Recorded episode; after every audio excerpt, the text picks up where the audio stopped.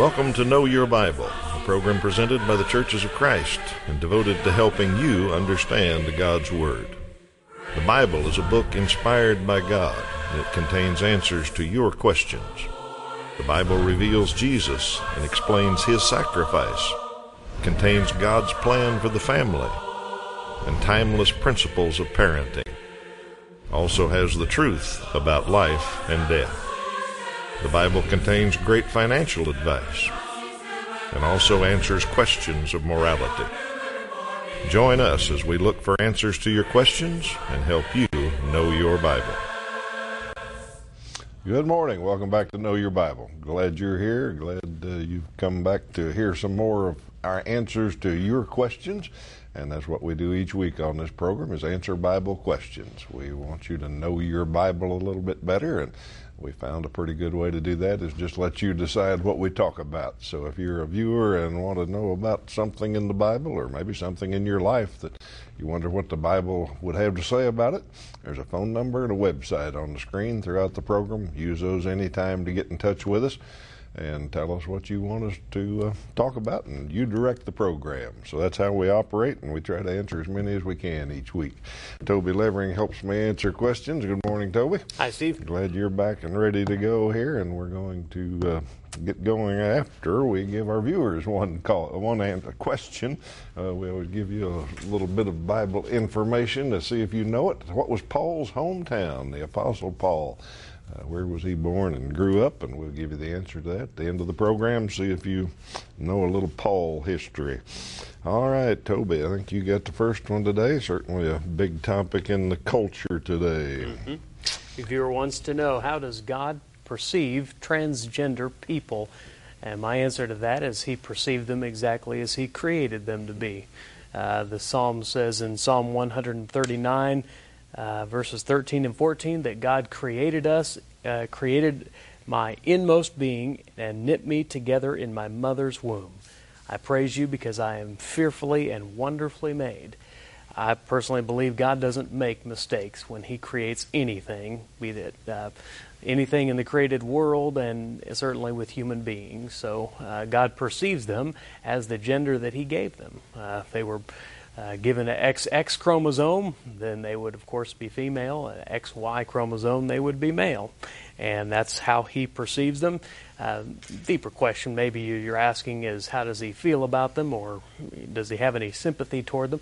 I think he still loves them, and I think he's certainly, uh, they are still made in his image. Uh, but my guess is he would want them to get uh, help and uh, to, you know, that clearly a person who is in that situation has some emotional problems and perhaps some mental problems and needs to get that worked on. Uh, gender is not something you can change as as politically incorrect of an idea as that seems to be. God created us male and female. In fact, that's the verse we're going to look at. Genesis chapter 1 verse 27 says, God created mankind in his own image. In the image of God he created them, male and female he created them. And that's uh, whatever gender you're given when you're born, that's what you are. I believe that's how God perceives you.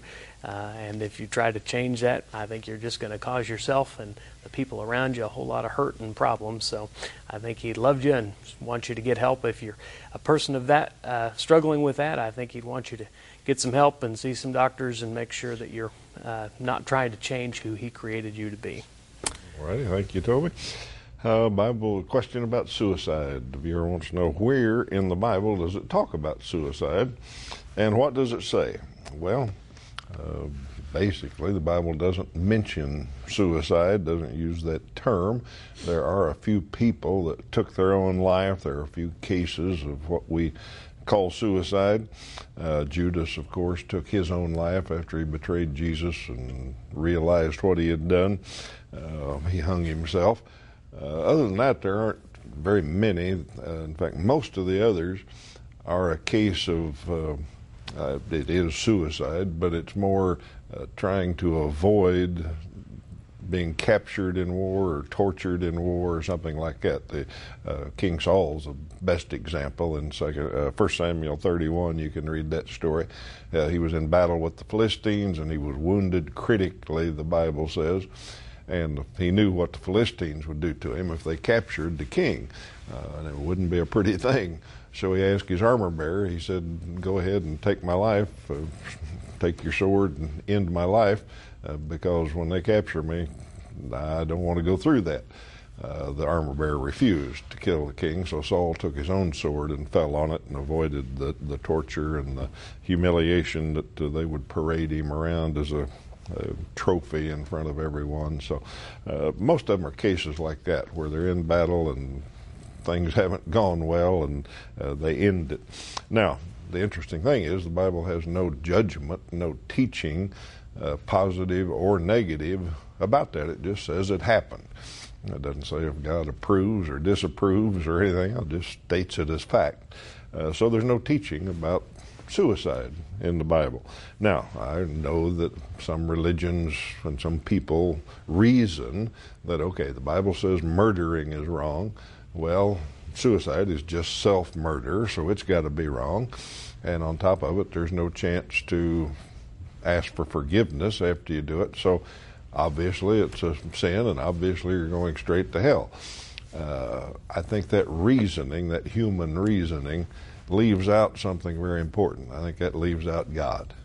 Uh, God has all knowledge.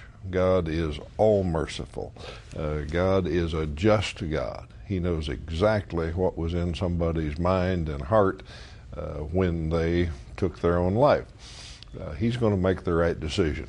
Uh, from my reasoning, my point of view, uh, no one who takes their own life is really in their right mind. Uh, something's wrong, something's a problem. Uh, I've participated in funerals of people who have done that, and I, I know their uh, story, their history. One young lady had gone to Iraq and been through war and came back with post-traumatic stress syndrome and just couldn't get it fixed and uh, ended up taking her own life. Uh, very, very sad, uh, very, very difficult for any family involved in something like that. And so I think to use our reasoning and say, well, they're condemned uh, is not only wrong, I think it's very, very cruel. Uh, I think we ought to leave that kind of judgments to God. He is all merciful, all knowledgeable. Uh, he knows what they were thinking or not thinking, and uh, He'll take care of things just fine. He'll make the right decision. So, Bible doesn't really talk about it, but there's you some thinking about it anyway. All right, Toby. Yeah, a ver- person would like to know a specific verse. They ask, "Is there a New Testament scripture that says God no longer performs miracles today?"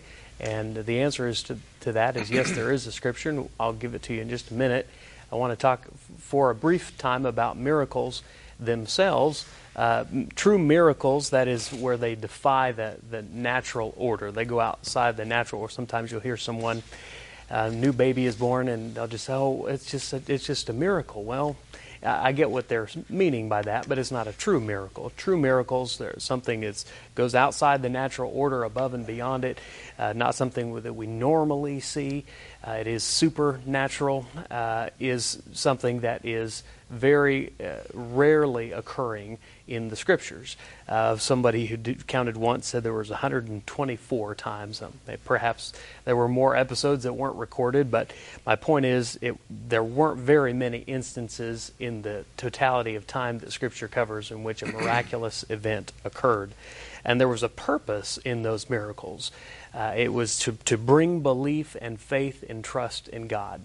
And uh, John chapter 20 uh, records uh, this Jesus performed many other signs in the presence of his disciples, which are not recorded in this book, but these are written that you may believe Jesus is the Messiah, the Son of God, and that by believing you may have life in his name. So there's not very many. Uh, the ones that there are are for a specific purpose, and we believe that uh, uh in the unfolding of God's purpose, uh, that there was a time when miracles were necessary and helpful for certainly in the growth of the early church and to prove that these people were from God and they had the authority of God. But now that we have His Word and His Spirit dwells within us, uh, we don't have the need for the miracles uh, like they did at that time. Now, to, for the verse you asked for, 1 Corinthians chapter 13, verse 8, Paul's speaking here about spiritual gifts. And he says the greatest spiritual gifts, gift is love, and he compares them to all the other spiritual gifts, and he says this But where there are prophecies, they will cease. Where there are tongues, they will be stilled. Where there is knowledge, referring to special miraculous knowledge that you hadn't studied, it will pass away. So, yeah, the scripture does say that miracles were for a time and for a purpose, but that they were going to pass away shortly, and I believe we're in that time today. Yeah. Uh, I think it's important on that to always mention that uh, we're talking about miracle, the miraculous gift that God gave some men to do miracles. Uh, he doesn't do that anymore. But if God wants to do a miracle, yeah, it's okay with us, and Yeah, I think yeah. He still does. Yeah, some people say you put God in a box. no, now, I'm not trying to do that at all. I just, uh, I haven't observed one, and Well- if he wants to do one, that's fine. well, he, he does things that you know doctors can't explain, and and all. That's why we pray for things that we can't understand. But in the New Testament times, Toby might have the gift of miracles and be able to heal somebody by touching them. Uh, there's people that claim to be able to do that today, but uh, never proven. All right, let me uh, talk about a good way to study the Bible. We uh, study the Bible with you a little bit every week, and uh, there's a whole lot more in the Bible than we ever get to. So we have some free Bible study materials. We're happy to share them with you. Uh, all you have to do is call that number on the screen or log on to the website and say, I'd like that free course. And what you'll get is a, a one course, the first lesson in this eight lesson course that you see on the screen right now. It's a, just a good introduction to the Bible and brings up some of the topics in the Bible, the major ones. And when you're done, you'll understand your Bible a lot more. You start off by studying the Old Testament and the New Testament, see what those are about, and then get down into more details. Once you're done with this eight lessons, we've got some more advanced courses that uh, we can keep you studying the Bible for quite a while with Know Your Bible study tools, and uh, we hope you enjoy it. And uh, well, we know you'll enjoy it if you invest just a little bit of time, and uh, you'll learn a lot more about the Bible. So, phone number, website, anytime. Tell us you'd like that free course. All right, we uh, talk a lot about baptism on this program because people ask a lot of questions about baptism, and this person's very uh, to the point. He says, Does baptism save us? Uh, like I said, we get all kinds of questions, and people wonder about it because there's a lot of different teaching in the religious world about whether baptism's necessary or whether you have to do it or whether it's really uh, essential to salvation and all those kind of terms. Uh, this viewer cuts it down and just says, Does baptism save us? Well, let me put it this way there is a verse that says that, and I could just read that verse to you and say, There, that proves it. Uh, because we on this program do believe baptism is necessary for salvation. But if I just read that part of that verse to you, uh, that wouldn't be dealing fairly with the text, uh, wouldn't be considering the context. And if you watch this program very long, you know we like to figure out the context and see what a verse really means. So let's think about that just a little bit. Uh, the verse I'm going to read you in just a moment, Peter is talking about Noah and the ark. He's describing that situation, and he says eight people got into the ark, and the ark carried them through the water to safety. And right after he says that, this is what he says 1 peter 3.21 he says baptism which corresponds to this. Okay baptism's like noah and the ark somehow. He said baptism now saves you. Okay or our viewer asked does baptism save us? Well peter said baptism saves you. Not as a removal of dirt from the body but as an appeal to god for a good conscience through the resurrection of Jesus Christ. Okay, so if you read it all, what he's saying is the resurrection of Jesus is what saves us. Uh, Jesus' blood is what saves us. Uh, but when we hear that and believe it and want a good conscience before God, we do what he says. And Jesus said to be baptized. So he's making the picture. He says baptism corresponds to Noah and the ark. Okay, let's go back to Noah and the ark. Eight people got in the ark. The ark saved them in one sense. If they weren't in it, they were going to die in the flood. But it wasn't really the ark that saved them. It wasn't really the water that saved them. It was their faith. It was their response to God. Okay, uh, so he's making the picture that baptism it's not just the water. It's not getting in and getting clean physically, or the water itself doesn't magically save you, but when you do it, you're responding to God. You're obeying. Some of you may be familiar with an old song called Trust and Obey. Well, that's kind of the biblical formula. You trust in Jesus to save you. If you do, you obey anything He says. And Jesus said, He that believeth and is baptized shall be saved. So, uh, to say baptism saves us kind of implies that, well, you can take anybody and dip them in water and they'll be saved. No, it doesn't work like that. It's not water regeneration.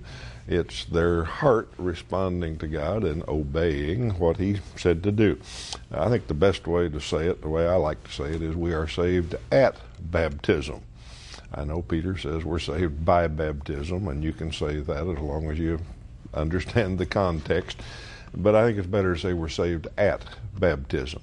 And the one verse that makes that extremely clear is Romans 6 3, Paul writing to Christians. He said, Don't you know that all of us who have been baptized into Christ Jesus were baptized into his death? We're saved by his death. How do we contact his death, make contact with his blood? We're baptized into him. Okay? Uh, the only way to get to heaven to be in Christ. And the only biblical answer I can find on how to get into Christ is to be baptized into Christ. So we're saved at baptism. And uh, if you understand the context and make sure you know what you're saying, uh, you could say, yes, baptism saves us. But the faith, Jesus' blood, saved by faith through his resurrection, all those different ways of explaining it uh, make it pretty clear, I think. So, hope that helps you on the question about baptism. All right, Toby, what do you get? question. Uh, I am a believer, but I don't read my Bible. Am I wrong? Well, I'll start by saying uh, I don't think you're alone. I think there are a lot of people who who uh, just trust what maybe people on television tell them or what people in the pulpit tell them uh, without reading their Bible. But also in terms of history, uh, there have been many centuries where having a Bible was an exceptionally rare thing, certainly before the printing press, and much of Scripture had to be passed down orally and by telling stories, uh, passing that down from one generation to another. Uh, so, as far as reading goes, it's probably uh, on the minority of people who do it and people who have done it in history. Uh, but I do think that reading your Bible is a good thing. Now, you ask the question, Am I wrong? I'm not going to say you're wrong, but I will say I think you're missing many opportunities uh, to not only uh, know Christ better, but to grow in your faith. I made a short little list here. You can uh, read through it with me, or you can uh, take a picture of it and think about it. Uh, one, it helps you to know uh, God and Jesus better. Uh, they, of course, wrote the book. We believe that all Scripture is divinely inspired by the very breath of God. So when you're reading Scripture, what you're doing is getting to know God and Jesus and the Holy Spirit better. You're learning about them, you're understanding them, you're seeing how they work, you're watching, uh, you're letting their words uh, impress your life. Secondly, it helps you to live a blessed life. I believe in everything from parenting to business running to uh, how you manage your household and how you uh, uh, do things in your finances. Uh, all of the best advice you'll ever find on any of those very practical topics are right from the Bible. Uh, many of them we discuss each week. Uh, scriptures that people will ask about or things that people will ask about. We can point right to the Bible, and that's because God wants us to live a blessed, productive, successful life. Third, it allows you to mature as a Christian. Paul says when you start out, you're an infant in Christ. You ought to long for the pure spiritual milk so that you can grow, so you can understand. Certainly, you don't have to understand everything to be a Christian, uh, but as you grow and mature and gain wisdom, uh, one of the things that really helps you do that is uh, just by reading God's Word. Many times I've been ignorant of a subject and someone's pointed me to the right Scripture to help understand uh, better than I did before. That's maturity. Fourth, you it instructs you to do what's right. And this is certainly true in our world today. We have uh, fewer and fewer people that know the difference between right and wrong, and God's Word spells it out very clearly. Fifth, it gives you spiritual nourishment. Jesus said, uh, Man does not live by bread alone, but by every word that f- comes from the mouth of God. Six, that gives you encouragement and hope. Some of the most encouraging and uh, scriptures that help us persevere through life's troubles and difficulties are found in the pages of the Bible. And finally, it gives you wisdom and discernment. It'll help you grow wiser uh, than your years if you just uh, take some time and spend it in word, so, God's word. So there's a lot of good reasons to do it, and I really think you're missing out on the opportunities if you don't. So I would encourage you to do it. Find a good Bible reading app on your phone or on a website, or even sign up for the Bible correspondence course. These are great ways to take a kind of an intimidating book and just go in a little bit at a time. You'll be blessed to do so. All right, thank you, Toby. Viewer wants to know why don't my prayers get answered? And uh, the operator that took the call said this viewer described all of the troubles in their life, all the things that were going wrong, and health problems, and this kind of problem, and all that. Uh, and they prayed for relief from all these things, and it hadn't happened. So the question was, why don't my prayers get answered? Well, very briefly, let me say that implies that the only answer to prayer is yes, uh, is what you're asking for. Uh, God answers prayers, sometimes no. In fact, uh, some wit said one time that God has three answers to prayer. Sometimes He says yes, sometimes He says no, and sometimes He says not yet. Uh, I also read another fellow that said sometimes he says, I can't believe you took so long to ask. Finally, you asked me for what I wanted to give you. Uh, but the point is, just because you don't get exactly what you want, uh, doesn't mean the prayer hadn't been answered. Uh, sometimes it, the answer might be no. Now, uh, I don't know why your prayers aren't getting answered, but let me kind of generalize what the Bible teaches us about prayer. It says, first of all, you have to ask, and it even says to ask persistently. Keep on asking for what you want. Uh, it says you have to ask believing. Uh, James goes on in some detail about not doubting. Uh, believe that God's going to give it to you. Have faith. And the third thing is, it has to be in His will. Uh, when we ask for things. Some things we think we want, some things we think are best for us, but they're not in God's will. Uh, you don't give your children everything they ask for. Well, some people do, unfortunately, but you shouldn't give your children everything they ask for. Uh, sometimes you know it's not good for them. And so you say, no, you can't have that. Not going to do it. Uh, 1 John 5.14 is a good verse to read. It stresses this thing about God's will. John said, This is the confidence that we have in Him. If we ask anything according to His will, He hears us. And if we know that He hears us, whatsoever we ask, we know that we have the petitions that we desire of Him. So always consider that. In fact, I think that's a good thing to put in a prayer. Is God, here's what I want. Here's what I think is best for me. I want this right now. But your will be done. If that's not in your will, show me that somehow, help me understand it, but your will be done. You might recognize that prayer. That's what Jesus prayed in the garden. Uh, Jesus told his father, I don't want to go through with this crucifixion thing, uh, but I'll do your will. Whatever you want, that's what I'll do. Your will be done. Take just a moment and visit, invite you to visit a Church of Christ near you. We're kept on the air by Churches of Christ, and uh, we appreciate our supporters that do that. Let me mention a couple in uh, central Kansas here today Oxford, uh, the city of Oxford, and Pratt. Uh, both have great folks that uh, worship at the Church of Christ there out in Pratt. Steve Triplett's a minister. Uh, you may know him or know him in the community. Uh, I know you'd enjoy hearing him uh, preach the Word of God and get to know him and his uh, family, visit the Pratt Church of Christ or the Oxford Church of Christ if you live in those communities. And maybe you know somebody that attends one of those churches. Uh, if you do, tell them, hey, I heard about you on Know Your Bible. I appreciate that program and thanks for keeping it on for me. So visit a Church of Christ near you. Okay, uh, I got a semantic question here. A person asks, are the Holy Ghost and the Holy Spirit the same or separate? And the answer to that question is they are the same. Uh, the difference has to do largely with the translation.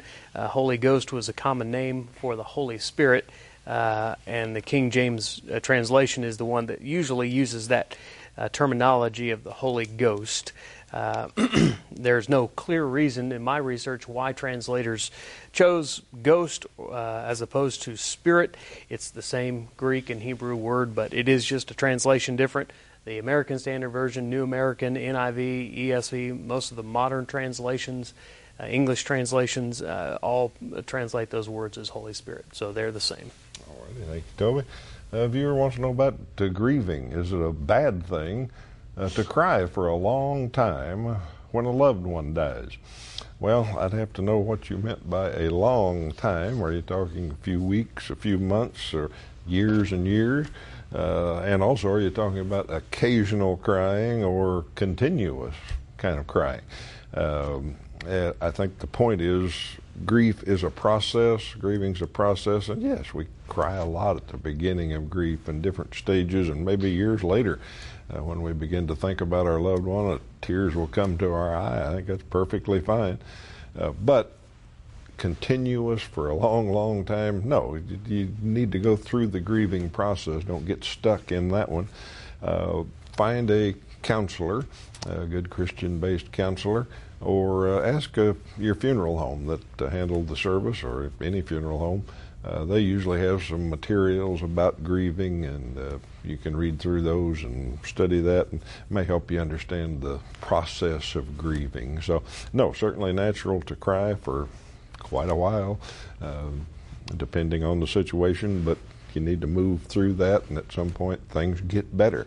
Uh, that's what the process of grieving is about as we go on with life. And yes, we still miss our loved one and cry occasionally, but we get on with life. So, uh, not knowing the exact definition of your terms, I can't give you ready answer, but get some counseling help if you think you need it. All right, let's answer our trivia question today before we finish up. Uh, what was Paul's hometown? Well, Paul himself was from the city of Tarsus.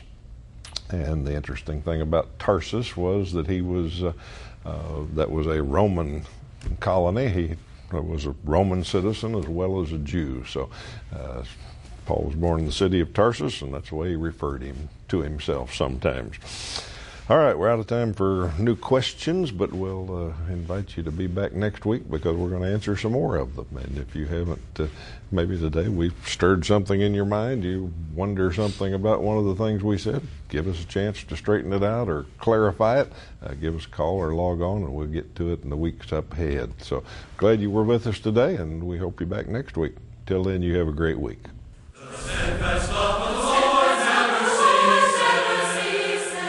Know Your Bible has been presented by the Churches of Christ in your area. Churches of Christ are non denominational, and each congregation is an independent group of Christians seeking to do God's will. Our goal is simple New Testament Christianity. We follow the Bible as our only guide. Contact us with any questions, and we encourage you to visit a Church of Christ near you.